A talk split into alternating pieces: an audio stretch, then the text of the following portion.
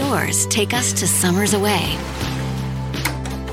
or winter adventures and afternoon getaways. Your dedicated Fidelity advisor can help you open those doors by working with you on a comprehensive plan to help you reach your wealth's full potential. Because doors were meant to be opened. Visit fidelity.com slash wealth. Investment minimum supply. Fidelity Brokerage Services, L L C, member N Y S E S I P C. Everything's changing so fast these days, and that's a great thing. I mean, back in my day, we were lucky if we could get one video to load on our desktop computer. But now there's the Xfinity ten G network. That means the fastest internet, with faster speeds rolling out every day, and internet that can power a house full of devices at once with ultra-low lag. So while one person streams a movie from their room, another can play video games in the basement, while another TikToks in the kitchen. It's the next generation ten G network, only from Xfinity. The future starts now. Restrictions apply. Actual speeds vary and not guaranteed.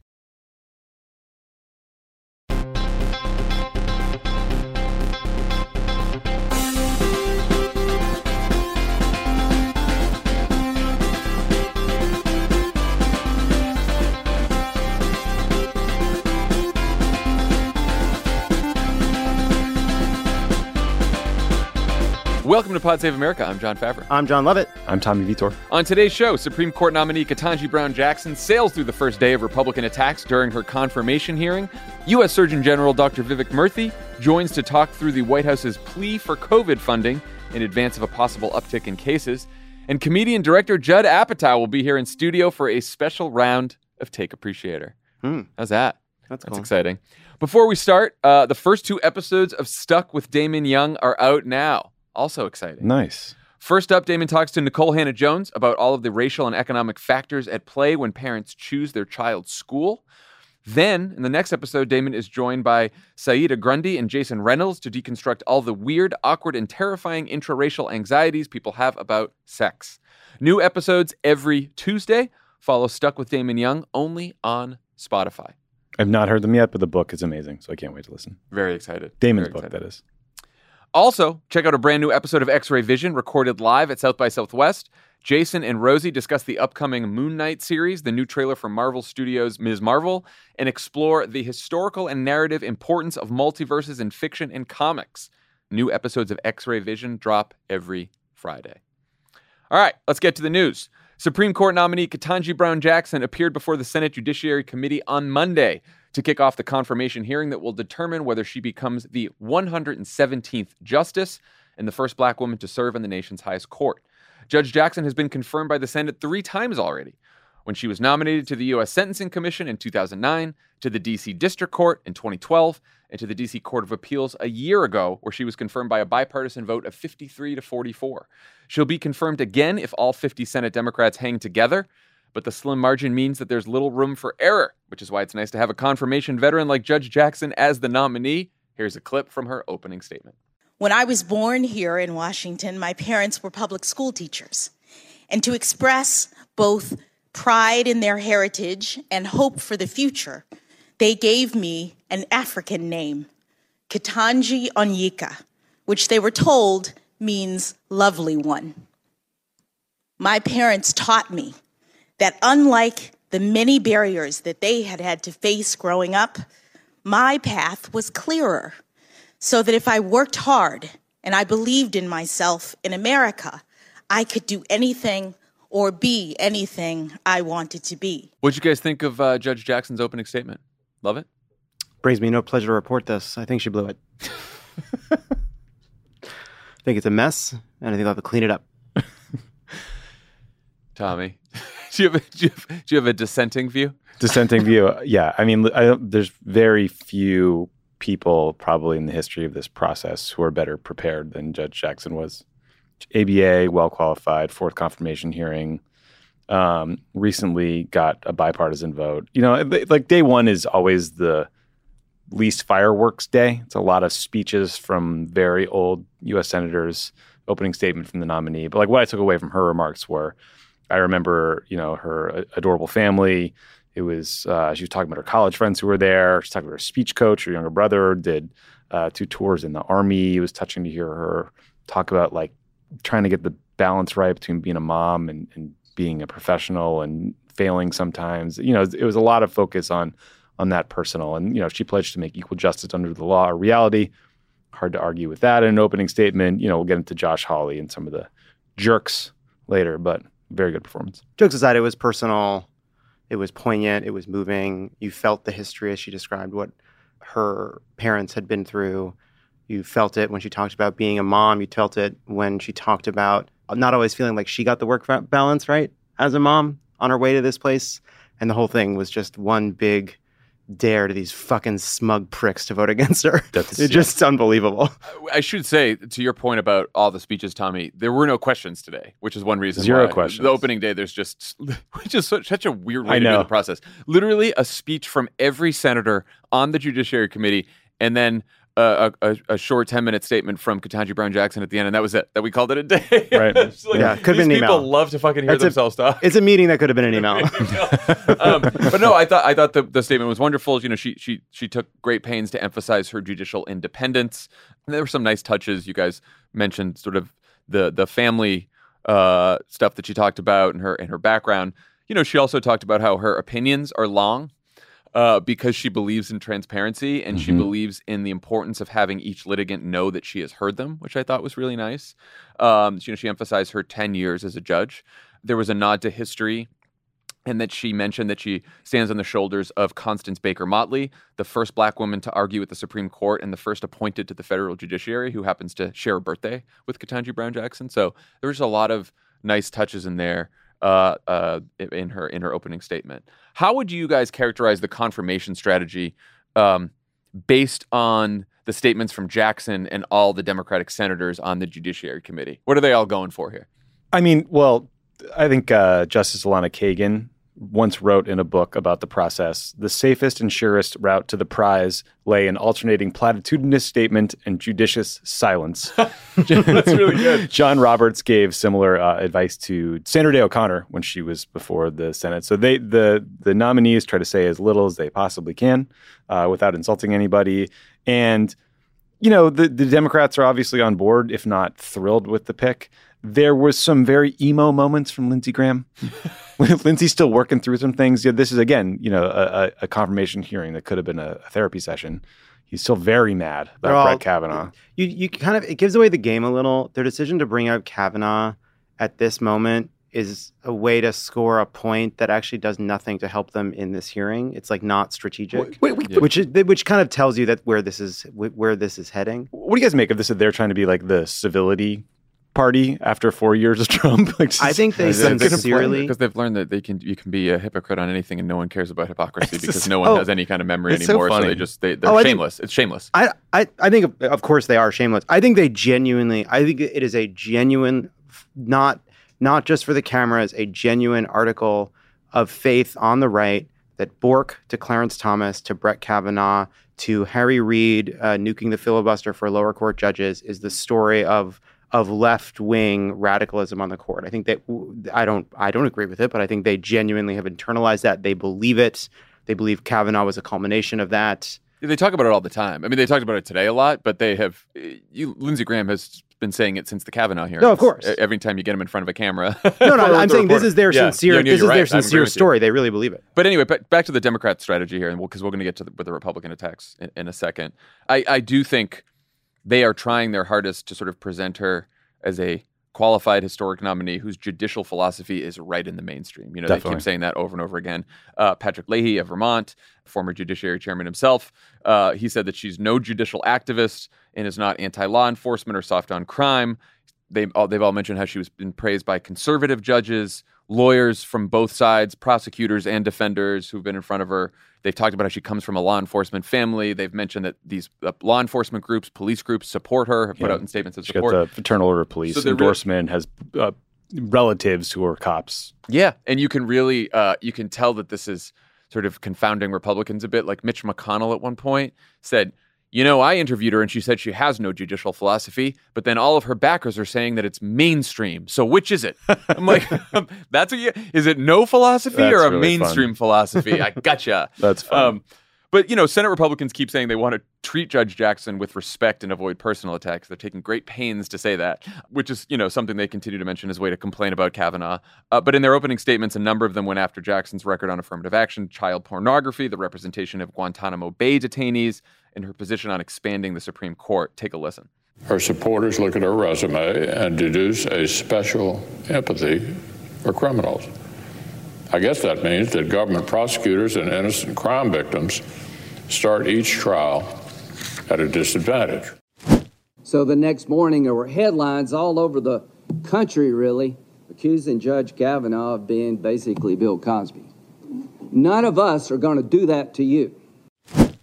When it comes to free speech, this committee should inquire, will you protect the rights of Americans to speak, to say unpopular ideas, to say ideas that the government doesn't want you to say, that you nonetheless have a right to say? Will you protect freedom or restrict it? They have the most radical view of what a judge should do, and you were their choice. And you'll be asked, do you support expanding the Supreme Court? I hope you can give us an answer, because it shouldn't be hard. Either you do or you don't. United States versus Hawkins. This was a child pornography case where the defendant distributed multiple images of child porn, possessed dozens more, including videos. The federal sentencing guidelines recommended a sentence of ninety-seven to one hundred twenty-one months in prison. Prosecutors recommended twenty-four months in prison. Judge Jackson gave the defendant three months in prison. So can you guys uh, detect a Republican strategy here for a hearing that, you know, seems like it will result in a confirmation? Yeah. Well, just, it's funny. It's, it's interesting to me that uh, Lindsey Graham, it never occurs to him that maybe the distinction between the two hearings, that there's no credible allegation of sexual assault in this yeah, one. That's, maybe that maybe that's why it's not coming up. Hasn't I mean, been mentioned. You know, look, the, the Republicans calling Democrats soft on crime is a very, very old story.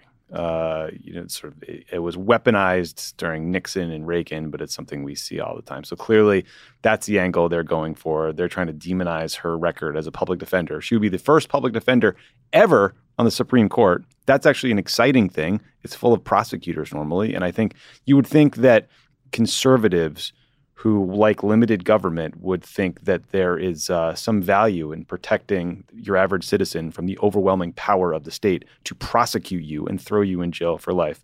But no, they would rather demagogue that and and, and go after rulings perceived as lenient. And then Josh Hawley is just really into child porn at what, the hearing as an issue. What as is, an, what as is an up, issue. What's up with this child pornography attack from Josh Hawley? Uh, and, and, and why has it already been widely discredited?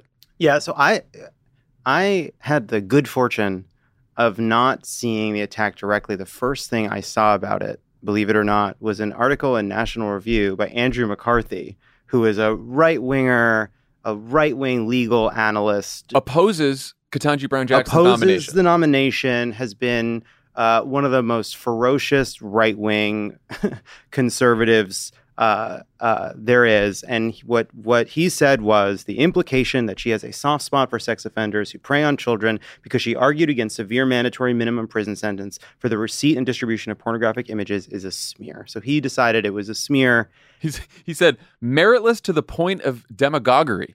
Uh, and, uh, Yeah, I mean, that's in, well, put it put it put it in Josh Hawley's Wikipedia. And specifically, what one of the things that Josh Hawley did that was most egregious was he took screenshots of her quoting back witness testimony and suggested that these were her opinions that she was stating, when in fact she was repeating back to a witness what the witness had said in the form of a question. So that is really incredibly misleading. Completely out of context. So that's that. And then on the sentencing itself, Hawley argues, just so everyone knows, that that she handed down lighter sentences on child pornography cases, lighter than the Justice Department was seeking or the U S sentencing guidelines recommended. But her sentences in five of the seven cases were the same as or greater than what the U S probation office recommended. And most judges in the country, conservative or liberal, issue sentences below the guidelines, including many judges that Josh Hawley and other Republicans have confirmed.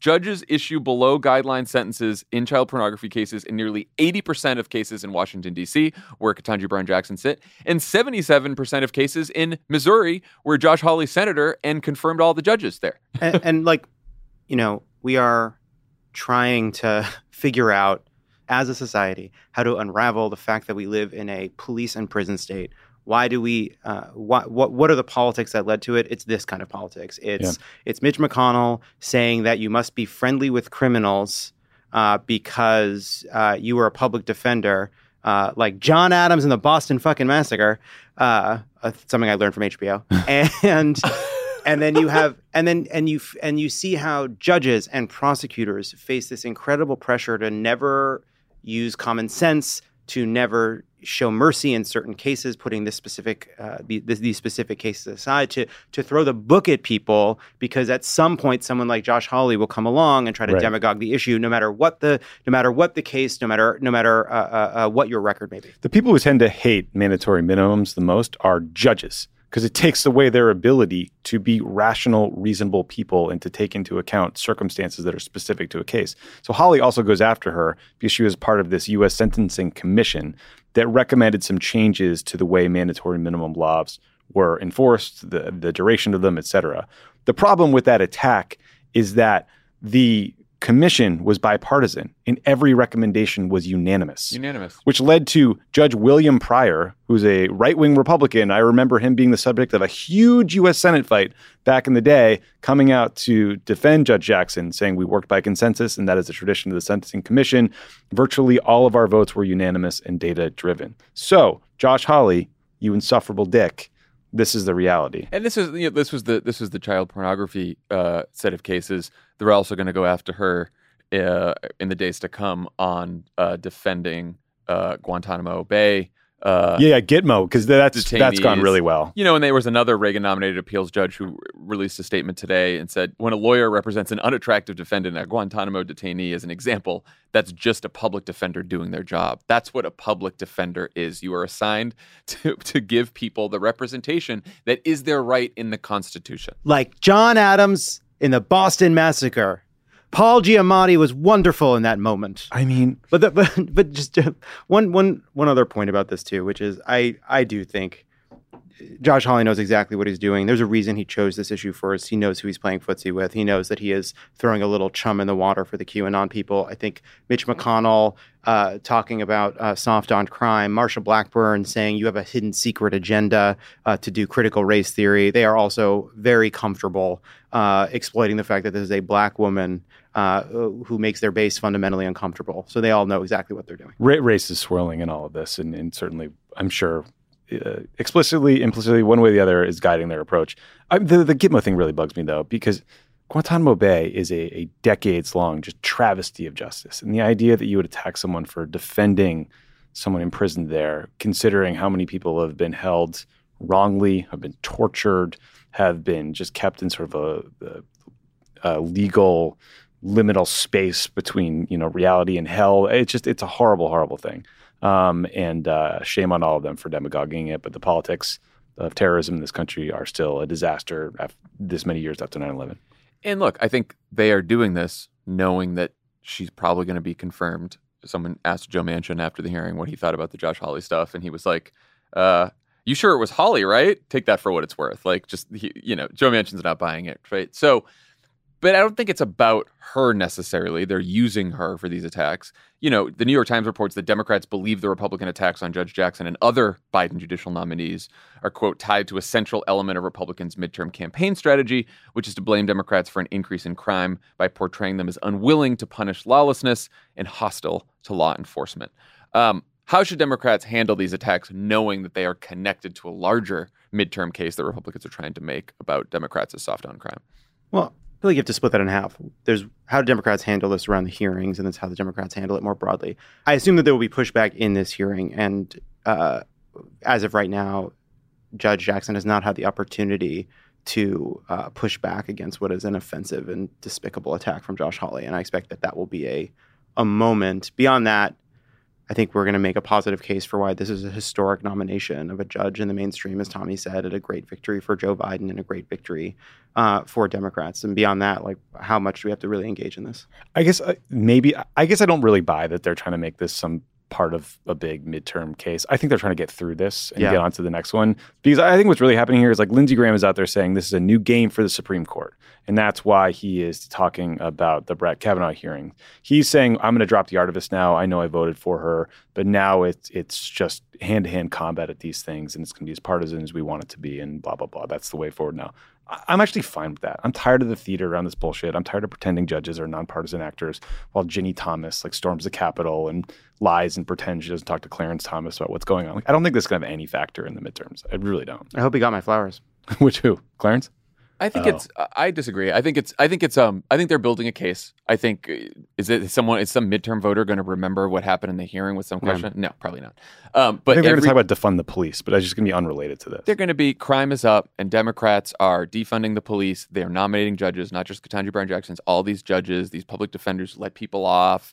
Uh, these mayors did it. These so-called progressive prosecutors that they're trying to recall. It's a big it's news. All part of a case. It's, it's a big. It's a big news cycle. They're not going to waste it. Yeah, they're, just, and they're not going to waste it trying to actually defeat her because they don't think they can. And I don't think that what Democrats can afford to do is do what some very online people do with inflation and gas prices and pretend that uh, rising uh, murder rates are not something that people are actually concerned about or not a legitimate concern for people to have, because I think you're seeing it in the polling everywhere that it actually has become a concern for a lot of people. Oh, of course. Uh, look, I, I agree that p- people are concerned about crime. People always vote on crime. I think if you're going to go for a shiny object in the midterm to tell a story about Democrats who are soft on whatever, you're going to go for like Chesa Boudin, who's the you know district attorney in San Francisco, or you know you're going to look at some of these other examples that seem you're, you're going to find some sort of detail in one of these stories that is, you know, sounds terrifying and abstraction. I just don't think you're going to get it at her because she's incredibly good at this. Yeah, I just want Democrats to to fight back on this and not avoid it. Like, I think, you well, know... Biden did it in the, in the State of the Union, right? I mean, he's out there, we're going to fund the police. We're not going to yeah. defund the police. Well, I, Biden's already getting ahead you know, of these D- attacks. Dan and I talked about that a little bit, but what I wish he had done in the State of the Union is,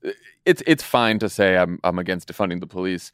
You can also talk about how you're also for police reform and criminal justice reform. Like, you can be out there and say, you can be pro-police reform and also pro public safety. Like, sure. you, you know, we can we can keep people safe from crime and police misconduct. There sh- shouldn't be a choice. And also, by the way, the six states with the highest per capita murder rate all went for Trump in twenty twenty. Right. This whole the, thing, this blue cities, blue states, that's it's a, Trump that's, states and Trump cities that have had higher murder rates over the last couple of years. So don't make it some Democrat-run city thing. That is where that is where I think that's on Democrats. That's also that's on the media, which has fully kind of embrace the right-wing kind of talking points about where this is coming from. The fact that that you know rural counties have seen the same uptick that some of the more yeah. uh, uh, uh, uh, sort of progressive cities have seen. Like I, I, you know, there's there are these jokes you see where people say there's a moment now, like where I feel like that there that this right-wing idea that this is a failure of progressive cities and not a broad national trend has been so internalized that like mm-hmm. I hear it myself. I'm like, no. You want to blame your local person. You want to blame the mayor. You want to blame the D A. Fine. Take issue with whoever you want to take issue with. But this is a national a problem. National you are buying Tucker Carlson's talking points, yep. and we have done a very bad job of pushing back against it. Because, we try, to, because we try to avoid the issue and say, oh, yes. it's not a real issue. It's made up by the right wing. So we avoid it instead of taking on the argument, like you just said, and saying it's a national issue. And by the way, it's even worse in some red states. Yeah, and look, the, but a lot of this, again, is, is goes back to race. Because Republicans always go to look at Chicago, look at the homicides oh, there. Right? They make it a city issue. The challenge, I think, for Republicans who try to demagogue this, maybe it'll be a challenge, maybe it won't, is that you've already got Tom Cotton out there attacking Donald Trump and the First Step Act and the very limited criminal justice reform that he put in place. So I, I don't know. It's sort of like a muddled message. I, I do think that they're going to focus on cities and defund and all the things we've been hearing at midterms and in the, in the general election. I, I don't, you know, who's, who knows if it'll work or not. I agree we should take it on. I just... um My guess is this hearing is not a part of that. Well, I do think I think the hearing is a lesson, and I think that the way that so far uh, Judge Jackson and the Democrats are handling it in this hearing is good and effective. Yeah, yeah and for it's sure. A, and it's a lesson for Democrats and, and look, in the midterms. Josh Hawley being an idiot made it easier because he was so sure. dishonest and so egregious with this yeah. stupid Twitter thread yeah. that he he embarrassed himself. I think he kind of embarrassed McConnell and the party who were not, they were they were signaling that they didn't want to go down this kind of gutter route, and then he just went right there. I agree. Yeah, I mean, like, stepping back from all of this, what's their strategy? Ted Cruz is mad about Kavanaugh and cancel culture. Yeah, no, I, yeah. Uh, uh, Josh Hawley's making up stuff about, you know, uh, uh, uh, misquoting her and trying to drum something up that's pretty pretty heinous. They're trying to soft on crowd. They're Marsha Blackburn's on C R T. The answer is they're all over the fucking place because they think she's going to end up on the Supreme Court. No, I thought it. We, I, Disarray? I, I included that clip from McConnell at the beginning of that supercut, which wasn't from today. It was from some other, because I actually thought it was the only quote that sort of summarized what they hoped the thing is, which is just soft on crime. But all the yahoos on the committee, they all went their own route. They're yelling about Kavanaugh. They're talking about C R T. They're doing this. I don't think it was well coordinated. And, and, and this is this is why being a Democrat's annoying, because because of alliteration, we always get the Democrats in disarray. Republicans are all over the place. They're screwing up a Supreme Court hearing in, in, yeah. with their mixed messages. And, and they're not, not playing a strong of, hand anyway. They don't no, have the votes. No, so she's, you're, she's you're eminently well qualified, and, and they all and, just voted for her. And and you know. The White House isn't saying, right? But the hope here is that they get a couple of Republican votes. They're not going to get Josh Hawley, but there's a few Republicans no, on, on the Susan, line here. They might get Susan Collins. Tom Tillis from North Carolina was just glowing today about her, which I was surprised about. You know, I guess he just won re-election, um, but said something really nice. There's a couple of retiring Republican senators. You might get a vote or two. I whatever. think Collins voted for her, right? Collins, previously. Collins, Murkowski, and Graham. Murkowski and Graham, yeah. Yeah, so we'll see. And Graham just out there whining like, oh, if you'd named someone from South Carolina, I would have would have voted for her. Like, okay. Who knows? So ge- might, geography is all you care about? Yeah. What, what a thoughtful way to approach this. Um, that guy's that guy's lost the plot. He could be a yes. He could be a no. We'll yeah, see. We don't know. He could be. Um, all right. When we come back, uh, Lovett and I will talk to U S Surgeon General Doctor Vivek Murthy about the latest in COVID.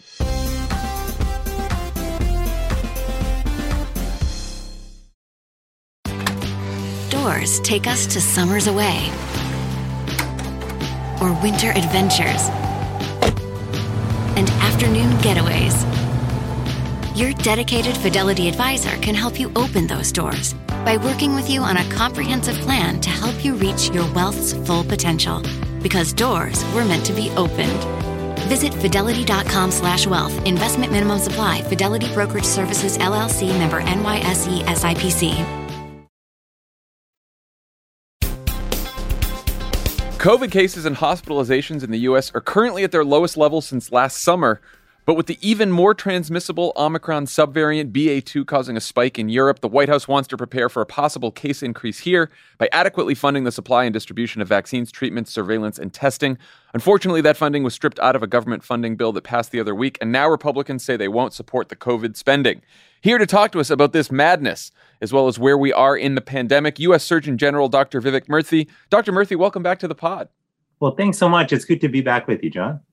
It's good to have you. Uh, Doctor Fauci said over the weekend that we can expect B A two to cause an uptick in cases here, but not another surge. Do you agree? And, and why do you think that might be the case? Well, I do think that we should expect in the months ahead, uh, that because COVID has not disappeared entirely, that there will likely be uh, rises in cases and falls in cases. How high those uh, case numbers go uh, will really depend on the nature of the variant and on our behavior, frankly. But the key is that we are trying to prevent, most importantly, people from ending up in the hospital and losing their life to the virus. And the good news, John, is that in our toolkit, we have these vaccines, boosters, and treatments that actually work very well uh, to protect people from hospitalization and death. The real question is going to be, can we get enough people to utilize uh, these vaccines, boosters, and treatments? Uh, we've had, you know, basically two-thirds of the country that's gotten vaccinated, uh, you know, with at least one shot uh, and mostly two. But we need people to get that third shot, that booster dose, uh, because especially with a, a, a variant like Omicron, it turns out that third dose is especially helpful. And lastly, John, we've made a lot of strides to making the therapeutics, the oral and I V medicines available uh, for people. And these have been uh, really a lifesaver, literally. Uh, but the key is to keep all of this going, the vaccines, the boosters, the, the medications that help save lives. We need to sustain our funding uh, for this. Otherwise, all the work that's been put into discovering, manufacturing, and distributing these uh, tools, uh, unfortunately, uh, will go to waste if people don't have access to it. So so that's the context for why public health officials have been so alarmed to see this funding stripped out of the of the spending bill that had to pass. Uh, can you talk a little bit more specifically, like what happens if Congress doesn't put this money in place? What does it go towards uh, right now? It's a really good question. And, and I'm glad we're talking about this because one of the most important lessons that we have learned from COVID, a lesson, frankly, that we have been reminded of again and again whenever we've had an outbreak, whether it was Ebola or Zika, is that we have to not only think short-term, but also long-term when it comes to public health. We've got to make sure that we are uh, not shortchanging the long-term investments we have to make in everything from vaccine production to data infrastructure uh, to the partnerships that we need. Uh, and if we don't get the funding uh, to continue this effort, here's what you're going to see. Uh, we are already Uh, you know, on the verge of running out of money for the therapeutics. We've had to actually reduce uh, the distribution of some of the monoclonal antibodies, uh, because again, we don't have the funds to purchase more of those. Uh, the second is we won't be able to purchase more of uh, the oral therapeutics, the Paxlovid in particular, beyond the twenty million that we've already secured. That's a highly effective medicine. We need to be able to get more of that to make it available. When it comes to vaccines and boosters themselves, uh, if there is a recommendation that the, uh, that the F D A ultimately makes uh, for another booster shot for the broader population, we will not have enough money uh, to purchase and make available uh, that additional booster shot for the whole population. The list goes on. Testing is another area where, you know, we've done a good job, I think, in making sure people now have access to tests. We need to sustain that. We saw how tough it was when people didn't have sufficient access to tests in the early days of Omicron. We can't afford to live through that again. So however you look at it, uh, the funding is really critical. And these are the most immediate needs. But if we want to continue our surveillance also, if we want to make sure that we're investing in supporting Uh, the uninsured, uh, and making sure that they don't have to pay in order to get life-saving treatments and vaccines, we have to make sure that funding continues. What's the White House's plan to get this funding passed? I mean, it, the Republicans sound like they don't want to support it. Obviously, hard to, you can't get anything done in Congress without ten Republican votes in the Senate. Like, are there any backup plans in case Congress acts like Congress and, and doesn't get this done? Is there money that we can shift from somewhere else? Like, what what's the what's the plan? Yeah, it's a really good question, John. Well, I will say that multiple, you know, individuals from the White House, the Department of Health and Human Services across the board have been engaging with the Hill for weeks uh, in an effort to try to move this legislation uh, for funding forward in order to make the case and help people understand why it's so dire uh, that we make sure there's not a funding gap here. The truth is that we are actually quite limited in what we can shift over.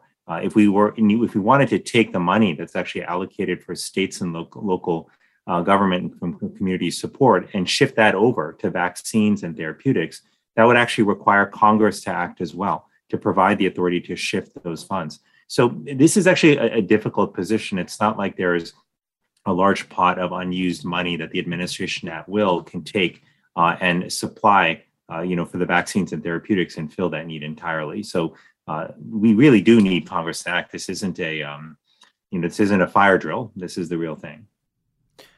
So right now, Omicron is causing these massive case increases in countries like South Korea that have had universal mask mandates and some of the most restrictive public health measures uh, anywhere in the world. In January, Doctor Fauci, just back from opening a biolab in Ukraine, said that Omicron will at some point, he didn't, did his face move at all? Not even, a, didn't even, didn't even adjust at all. Uh, that that that everybody, regardless of what public health measures are in place, will at some point, uh, that Omicron will find their way to them. Does that make tools like vaccines and treatments more important than some of these restrictions? There is a debate going on, right? You see this da- data out of out of places like South Korea, which basically show that like Omicron has obliterated public health measures, and, and what we're left with are therapeutics, we're left with the vaccine, we're left with some of these treatments. Where do you fall on that debate right now?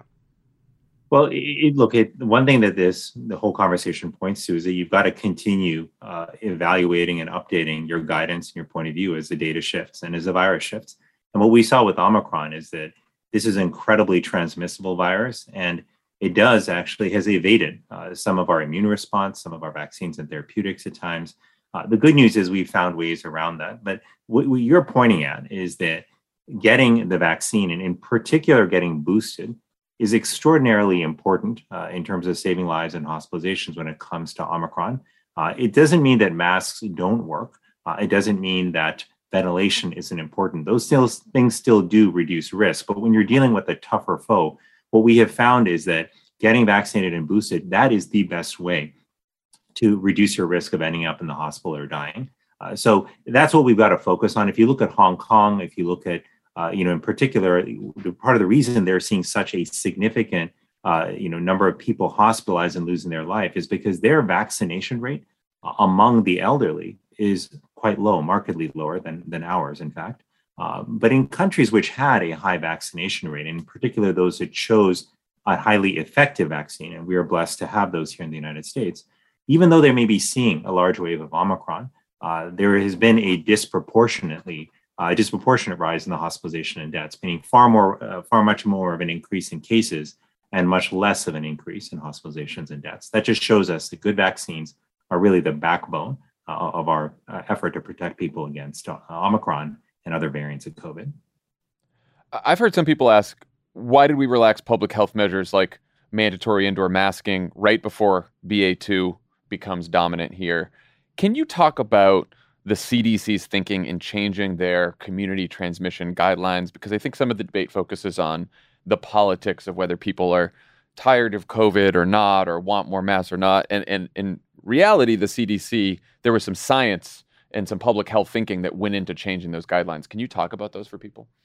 Absolutely. And look, I can understand uh, why people, you know, might be asking questions and why some people may not feel comfortable uh, with the measures. We've been at this for two years and people are, are actually, uh, you know, in many ways, there's quite a diversity of thought among the general public in terms of where they are. Some people want uh, want the pandemic to be over yesterday and think that it already is. Other people uh, believe that the pandemic will never be over and that we should never ratchet down our precautions. There are a lot of people in the middle. Uh, so, but here's w- what to know about why the C D C made its decision. It, from, from the very beginning, the C D C had actually said that the guidelines that it puts out uh, for when to use measures like masks, that that should reflect Uh, people's risk in the community. And they have been looking at the evolving data to understand what the risk actually is to people. We all knew that when cases go down, that that means lesser risk that, um, that you may get infected from someone in their community. But they were also reflecting, I think, our, our evolving understanding that the most important goal that we have here is to save lives and keep people out of the hospitals, to prevent the severe illness. And so the, in the beginning, they had a metric for you know, guiding them on uh, precautions that was based solely on cases. What they did is they didn't jettison that. They didn't say, okay, case counts no longer matter. They still have a measure of case counts in their overall algorithm for determining community risk, but they also now include hospitalization rates and hospital capacity. Uh, so those three metrics together, cases, hospitalization rates, hospital capacity, this reflects the updated uh, data and our, our most important focus, which is on saving lives and keeping people out of the hospital. And that's what people are using now in communities across the country. With all that said, one last point that's really important to underscore. Uh, their guidance does not mean that people who choose to wear a mask in a particular situation because they're at high risk or they live with somebody who's at high risk, that that is the wrong decision. In fact, we want people to have the freedom to do that. What's really key, though, is that they have access to high quality masks. And that's why the administration's move to make sure that millions of masks were distributed, high quality masks, and made freely available to people in the public was so important, because we don't want to create equity issues uh, by, you know, by, by not essentially providing the key tools people need to protect themselves. And if you are vaccinated, boosted, and wearing a high quality mask like an N ninety-five or a K N ninety-five, that is very, very protective, right? Even if other people around you aren't necessarily wearing masks. Yeah. So, and let's talk about protective against what, right? If you are vaccinated fully, if you have gotten your basic series of the vaccine and you're boosted as well, uh, then your protection against hospitalization or death is very high. If you, on top of that, wear a high quality mask when you're with people outside your household, then your risk goes down even further, uh, even if they are not wearing masks. And so this is, you know, we have good tools uh, is the bottom line. And people are going to make different decisions here. You know, some people uh, may have, uh, you know, low, uh, you know, sort of threshold of risk, and they may decide, you know what, I'm going to keep wearing my mask. Uh, and there may be different reasons for that. Maybe they have a child at home, uh, like I do, who's under five, and they might be worried about them because the vaccine's not available to them. Maybe they're a caregiver for someone who's immunocompromised in their home, or maybe they themselves are immunocompromised. And I make this point just because we're going to see people moving at different rates when it comes to their choices around some of these mitigation measures. And it's really important that we not ridicule people Uh, if they choose to wear a mask in school. I'm actually a little bit worried about schools themselves, because we got to make sure that kids also don't ridicule others uh, for wearing masks. If one family decides they want their child to keep wearing masks, that's okay. You know, we just have to realize that people are going to go at different paces here. There's also uh, a lot of people right now suffering from long COVID, and there's a lot of vaccinated and boosted people worried about being infected at all because of the potential that they might get infected with uh, or, or develop long COVID after an infection. What's the latest science on what kind of protection vaccination offers against long COVID? Look, it's an important question, and I wish we knew the answer to every question about uh, COVID nineteen. We've learned a tremendous amount in the last two years, but long COVID is one of the areas where we still need to deepen our understanding here about the frequency of long COVID and, frankly, about how long it lasts and about who's most at risk for it. A couple of things that we do know, though, uh, based on the data is that uh, people's severity of infection does seem to have an impact on whether or not they're likely to develop long COVID. So more severe infections, uh, people tend to be more at risk for prolonged symptoms. Um, but we've also seen now in multiple studies that if you get vaccinated and, you know, and protection from vaccines and boosters, that also lowers your risk significantly of getting long COVID, even if you have a breakthrough infection. Does it reduce it to zero? No, no vaccine or intervention is perfect. And so for this reason also, I would understand why some people may choose to be more cautious, uh, because even though we think it's a minority of people who get long COVID syndrome, how much, how small or large that minority is, that is exactly what we're trying to understand, and there's not full clarity around that. So, you know, being cautious, I think, is appropriate. It's why we, you know, are still urging people, even though you get great protection uh, against hospitalization, death from the vaccines, to still take the precautions you can uh, to avoid spread, because again, better to prevent an illness than to get it and deal with the consequences thereafter. So, just sort of cutting through, we've had a lot of conversations about masks. We're talking about masks endlessly.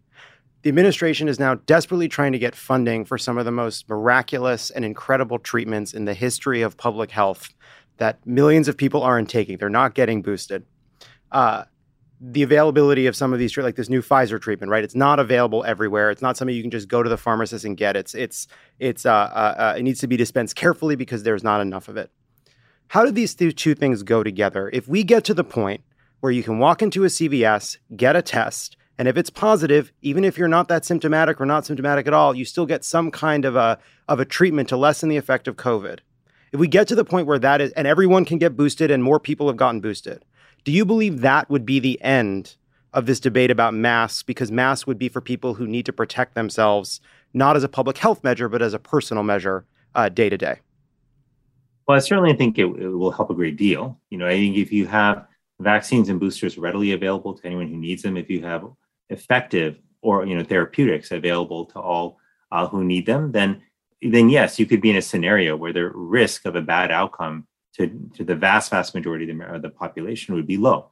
Uh, and that would mean that we could, uh, you know, it would be easier and more comfortable for people to pull back on mitigation measures. With that said, uh, there always will be, I think, some people uh, for whom, uh, you know, the, the risk uh, of getting COVID uh, may be too great. They may worry about long yeah. COVID. They may be immunocompromised themselves and, and may have had difficult experiences with their health, and they that might lead them to be more cautious, and and that's okay. But I lastly should mention that on the therapeutics front, in terms of availability, every month since January, the availability of these medications like Paxlovid, the highly effective oral uh, therapeutic, has actually been increasing. Uh, in fact, there are more therapeutics uh, right now than people are actually using, uh, and some of that might is because cases are lower right now than they have been.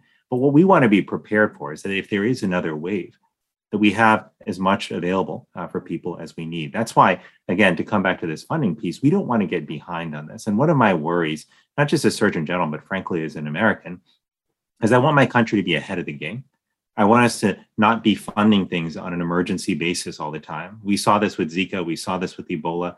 Back then, we were talking about how much how important it was for us to make the proactive, forward-thinking investments in the public health infrastructure, so the country wasn't scrambling uh, for funds and for infrastructure when it needed it and in the midst of a crisis. Um, I worry that we may be falling back into that same mindset again, thinking, okay, you know, COVID seems to be uh, getting better in terms of cases, so we now no longer need to invest in public health interventions and infrastructure. Uh, to me, that would be the equivalent of saying, you know what, I feel pretty fit right now. I've been working out three, four days a week. So because I'm fit now, I don't need to work out anymore. Well, if I did that, then I would ultimately cease to become fit, and that would put me at risk uh, in terms of my health. And that is what we seem to do so often as a country. We need to break that cycle, start thinking ahead, proactively funding uh, the things that we need to fund. And look, COVID has been a time where we, Congress did, to give credit where credit is due, on a bipartisan basis during the last two years, Congress has provided significant funding Uh, for the COVID effort. And it's thanks to that leadership, the sacrifices of people around our country, the incredible work of scientists, that we've made the progress that we have with vaccines, therapeutics, and so many other interventions. I just don't want us to lose that progress. And I'll lastly say this, look, my most painful moments as a doctor were when I knew what a patient needed. I knew what illness they had. I knew what medicine they needed to save their lives and improve their health, but I couldn't actually get it to them. because they didn't have insurance coverage or the medication wasn't available. I don't want us to be in that situation again. I don't want uh, a doctor to have to tell a patient, you know, I know how to save your life, but uh, the country doesn't have money to pay for the booster shot that you need, or we don't have money as a country to put toward making sure that the medicines are available that could save your lives and lives of your family. That's a conversation we never should have to have, because we know how to solve this problem. We just got to make the smart investments now and not wait uh, continually until a crisis is upon us. It sounds like what you're saying is, medically speaking, not passing funding for boosters and treatments now is fucking stupid and nuts. Is that right? Yes. Did we get, did we get him? Did we get him on the record? Doctor Murthy, before he before he keeps going. Um, thank you so much always for coming on the show. Bailing him out. And, and walking us walking us through this with your calm analysis and advice. We appreciate it. Stupid and nuts, right? Stupid and nuts. It is not the wisest decision for us as a country. I'll tell you there that. We go. Right. Not the wisest right. decision. We'll go with That's that. That's a yes. That's a yes. Subtitle it yes. Yeah, look, look, the, the bottom line is COVID is not quitting. We can't quit either. And I just don't want to see us go down that path, because we've sacrificed too much, gotten too far uh, to give up now. Yeah. yeah. Yell at Congress, everyone. It's up to them. All right. Thank uh, you so thank much. Thank you, Doctor Murthy. We appreciate it. Of course. Good to be with you. Anytime.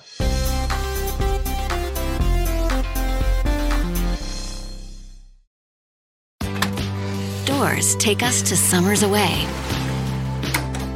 or winter adventures and afternoon getaways. Your dedicated Fidelity advisor can help you open those doors by working with you on a comprehensive plan to help you reach your wealth's full potential. Because doors were meant to be opened. Visit fidelity.com slash wealth. Investment minimum supply. Fidelity Brokerage Services, L L C, member N Y S E S I P C.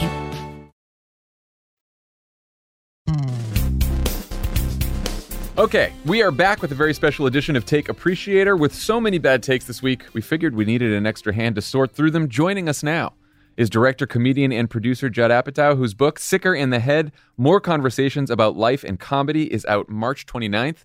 And his new movie, The Bubble, comes out April first on Netflix. Judd, thanks for being here. It's good to be here. Thank you for having me. Uh, it's good to have you. Uh, before we play the game... Ener- that was a weird energy. It was weird energy because I, just, I, I realize like you're videotaping it, but yet it feels like you're not. Yeah, that's it. I, w- I was just watching an interview I did where they did a Zoom, and in my head, they weren't going to use the video, and I'm looking straight down like a mental patient the whole time because I don't think that you're going to see it, and it looks crazy. Like I look like I'm going to hurt somebody. Oh.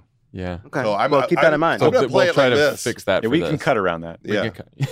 Yep. Um. I just saw the the Bubble last night. I laughed very hard throughout the movie. Thank you. Um, and I realized that it's the first piece of entertainment about life during the pandemic that didn't give me P T S D and was actually enjoyable to watch. How did you guys think about that aspect of the movie while you were making it? We just thought at some point someone will do a comedy about this. Why not be the first person to try? You did it. What you a terrible it. Thing to throw yourself into. But I really couldn't think of anything else to write about because I felt like the world had changed and anything I thought about didn't really exist anymore. And I and I did need to work or I'd go crazy. So I thought I'd just talk about isolation madness. And did you set out to mock the fact that there was a documentary about the making of Don't Look Up in a Bubble? Is, is there? That, is that was that your goal, to rip those people to pieces, to really expose them for their for making their of, of Don't Look yeah. Up?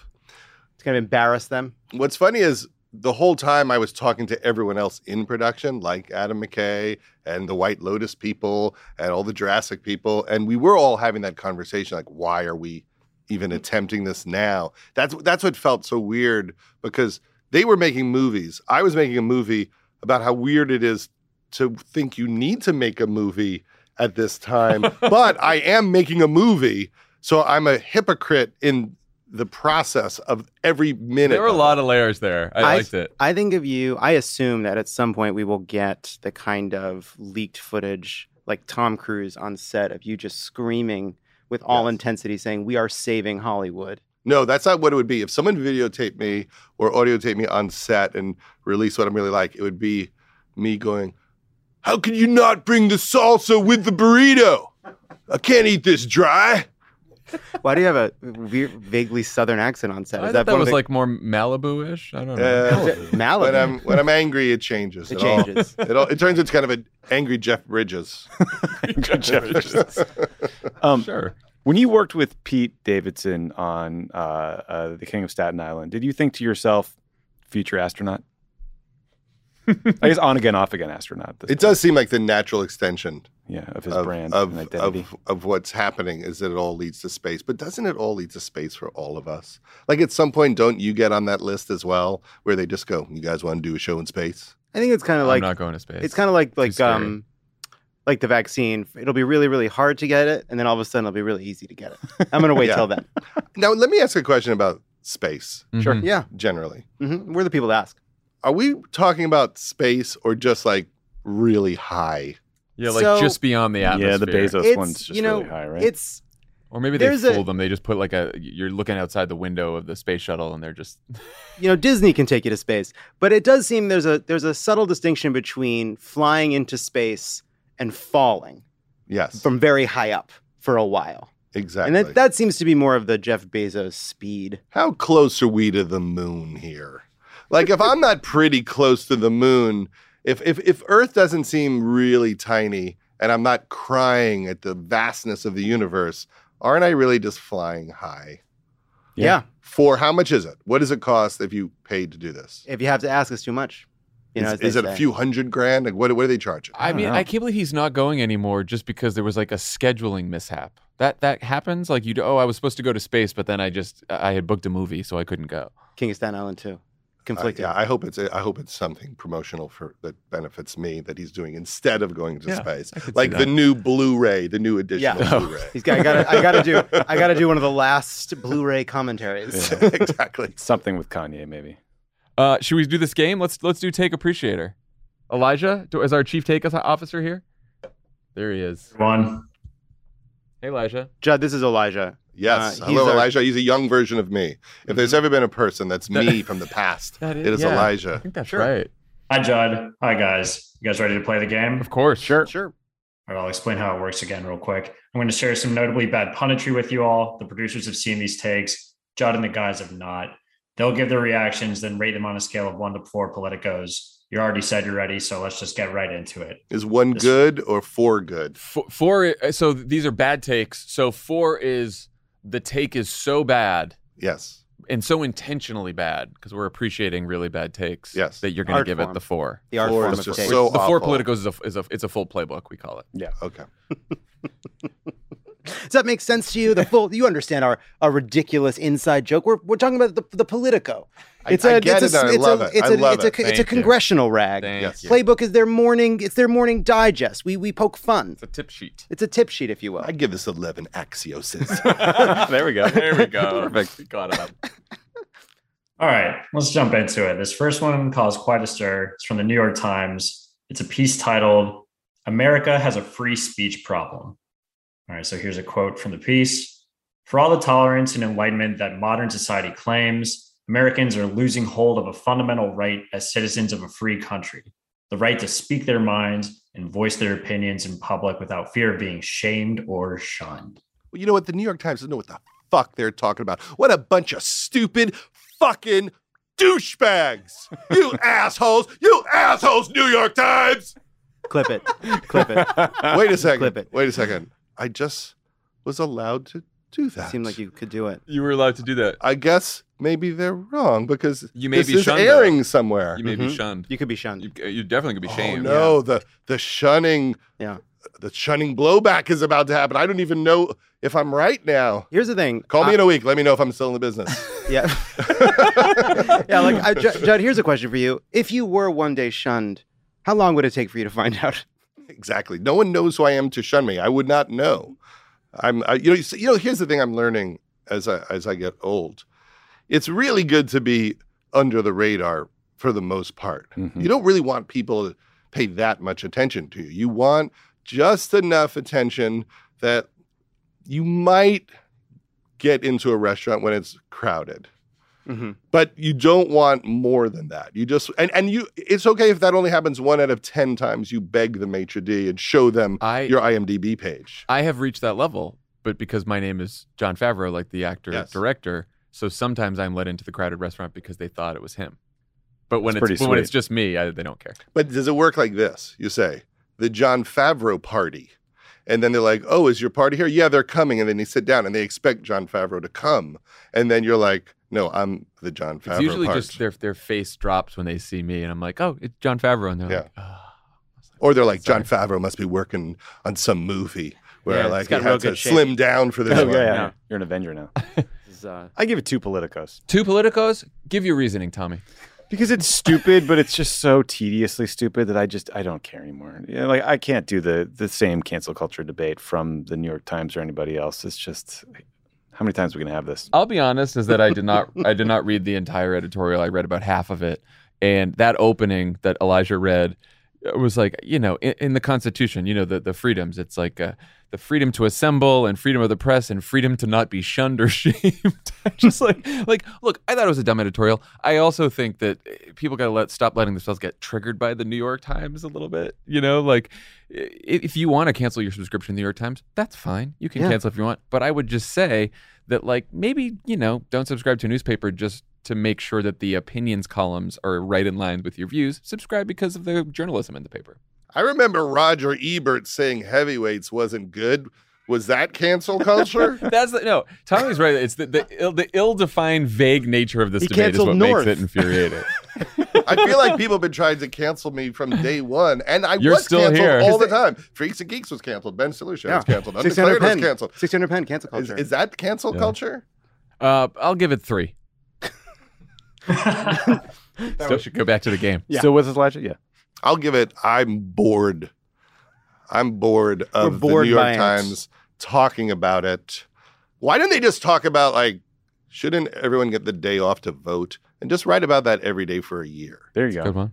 National holiday. For and we, like, give Columbus Day to the voting thing. You know, you get rid of Columbus Day and you give everyone the day off and then we just vote. Easy with that. I'm I'm Italian, so let's pump the brakes. Oh, on no. That. Cancel Elijah. Oh, no. Cancel. What do you got? What do you got? Give us another take, Elijah. All right. This one needs some context. Let's go to a place where we definitely need some shaming and possibly shunning. The Ohio Republican Senate primary uh, this weekend during a debate. Republican Senate frontrunners Mike Gibbons and Josh Mandel almost got into a physical altercation on stage. Mandel got out of his chair and got about an inch from Gibbons' face. To paint a picture, Gibbons is about seventy years old. They had a dude off. Gibbons told Mandel, "You're dealing with the wrong dude, man," to which Mandel replied, "No, you're dealing with the wrong guy." Then one of them called the other one a pussy. It's unclear who. The whole time, J D. Vance was shifting around uncomfortably in his seat. This one's really more about that setup than the actual take. Is there a take What's here? What's the take? Yeah. You just want to tell that story, didn't you? Yeah. Where did this happen? I, I missed the. It happened in Ohio. Ohio, Ohio, Senate. Ohio Republican Senate debate. They're in the, the middle primary, of the yeah. Senate, Senate yeah. debate. And the J D. Vance movie was wonderful. Do you think Ron Howard sits around going like, I guess I didn't quite understand what I, I was dealing with there. Room for a sequel. I, Like the wardrobe war, it was interesting. It's like the lawyer in the movie about the Atlanta bombing. Right? Mm-hmm. That's the same guy who was part of January sixth, right? It, it was... Uh, yeah. What, what's his name? I, that's a connection yeah. I'm really understanding that you're connect- making. Remember, he represented the Atlanta bomber. Oh, uh, that's uh, right. Yeah, yeah. What, who was Richard Jewell? Yeah. yeah it, that was the... But he wasn't the bomber. We he was the bomber, the bomber. But Richard Jewell, who was not the bomber. Not the bomber. Uh, well, uh, yeah, you don't want to get... Well, he's dead. He can't sue now. But still, just to get it right. Uh, just for his uh, memory. Well, well, Lin Wood, right? Lin Wood. Lin Wood! Right? So now suddenly that movie's a little different because you're like, well, mm. come on, Lin Wood. Yeah. Mm. And anyone mm. anyone whose full name sounds that. like One Small Town is weird. So is the take the dude off? yeah, what, yeah, yeah, what what's the, the take, fucking Elijah? take, Elijah? Well, I haven't even got to the take. The take is, remember, Josh Mandel almost started to fight with a seventy-year-old man. The take is, three things are true. One, Josh Mandel is a national embarrassment. Two, Josh Mandel is the second worst candidate for the Republican primary. J D. Vance is worst. Three, Josh Mandel would still be a better senator than Democratic candidate Tim Ryan. Oh, is that a take from Mike Gibbons? It's not. Any other guesses? Uh, Whose take huh. is that? Hugh, One, two, Hugh three. Hewitt. Nope. No, no, he wouldn't. It, it is a bad pundit, though.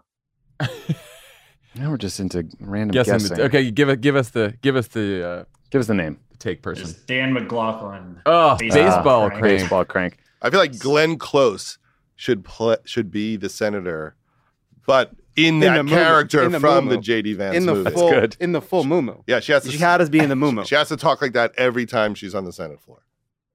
Wow. Uh, I don't know. Baseball crank sucks. Uh, he I, gets three. I give that four. As much as I dislike J D. Vance, Josh Mandel would be far worse as a senator. He's a bona fide lunatic. Well, there. Yeah. Yeah, yeah. I'm, I'm going to give that. Um, I'm only going to give that one. I'm going to give that one Politico, in part because it's not. It's um, it's a it's a it's a it's a a, a complicated take for a simple situation. There you go. There you go. All right. Last take, Elijah. All right. This one's short and sweet. Uh, it's just a tweet. The real March Madness is taking place in Ukraine at the hands of Putin aggression. Oh no! Damn it! Why? Oh, Judd, why did you tweet? Yeah, that? That's it. The handle was at Judd Apatow with uh, that trademark wit. Twitter is not what it used to be. I, I feel like I want to start a new Twitter account where I only follow like film nerds. Like I, I want to remove everyone. Like now I just have hundreds of. Of angry people. I flirted with that too. Like, should I have a, a completely different a- account just for like when cats make noises that sounds like words? You know, like I need the happy Twitter space. Yeah, yeah. No, I think that's right. I think that's right. Elijah, who tweeted that?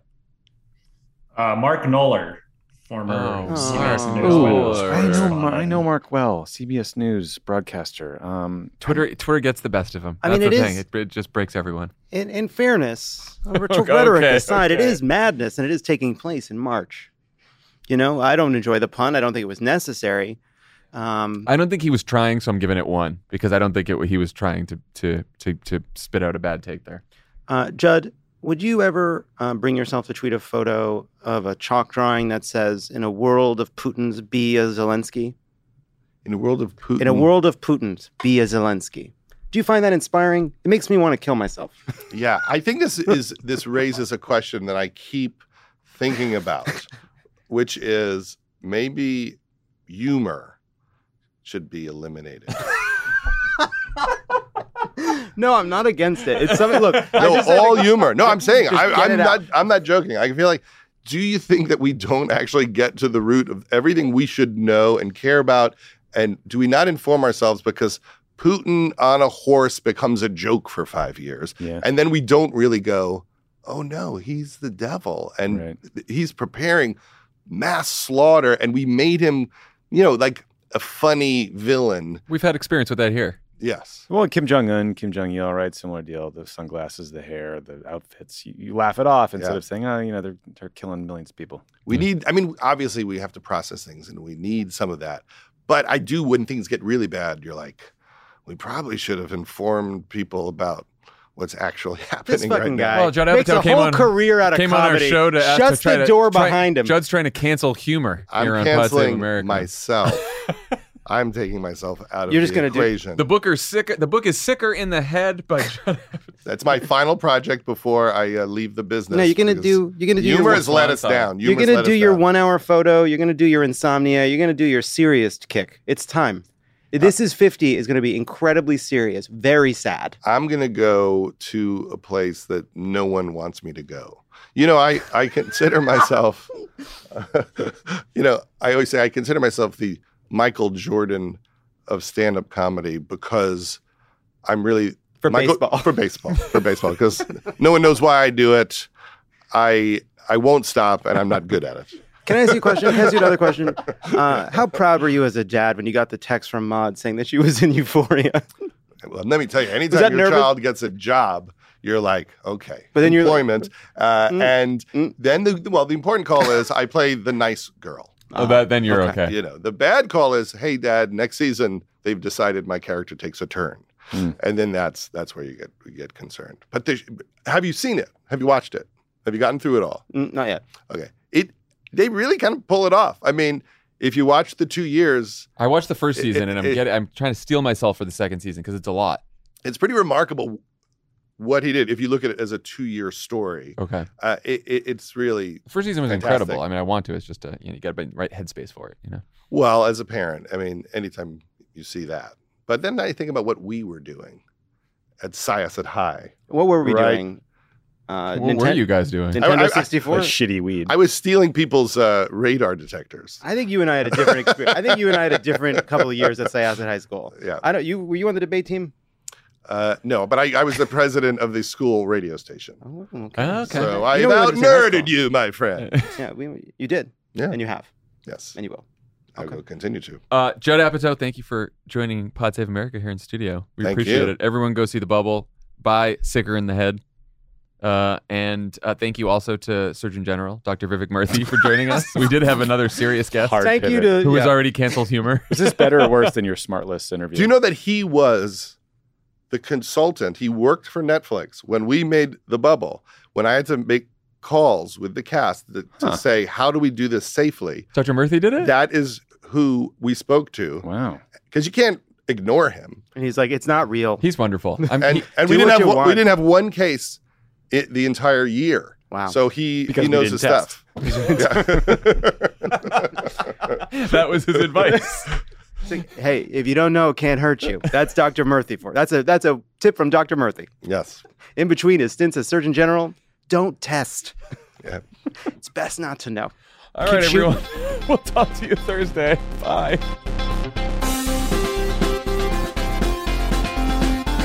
Pod Save America is a Crooked Media production. The executive producer is Michael Martinez. Our senior producer is Andy Gardner-Bernstein.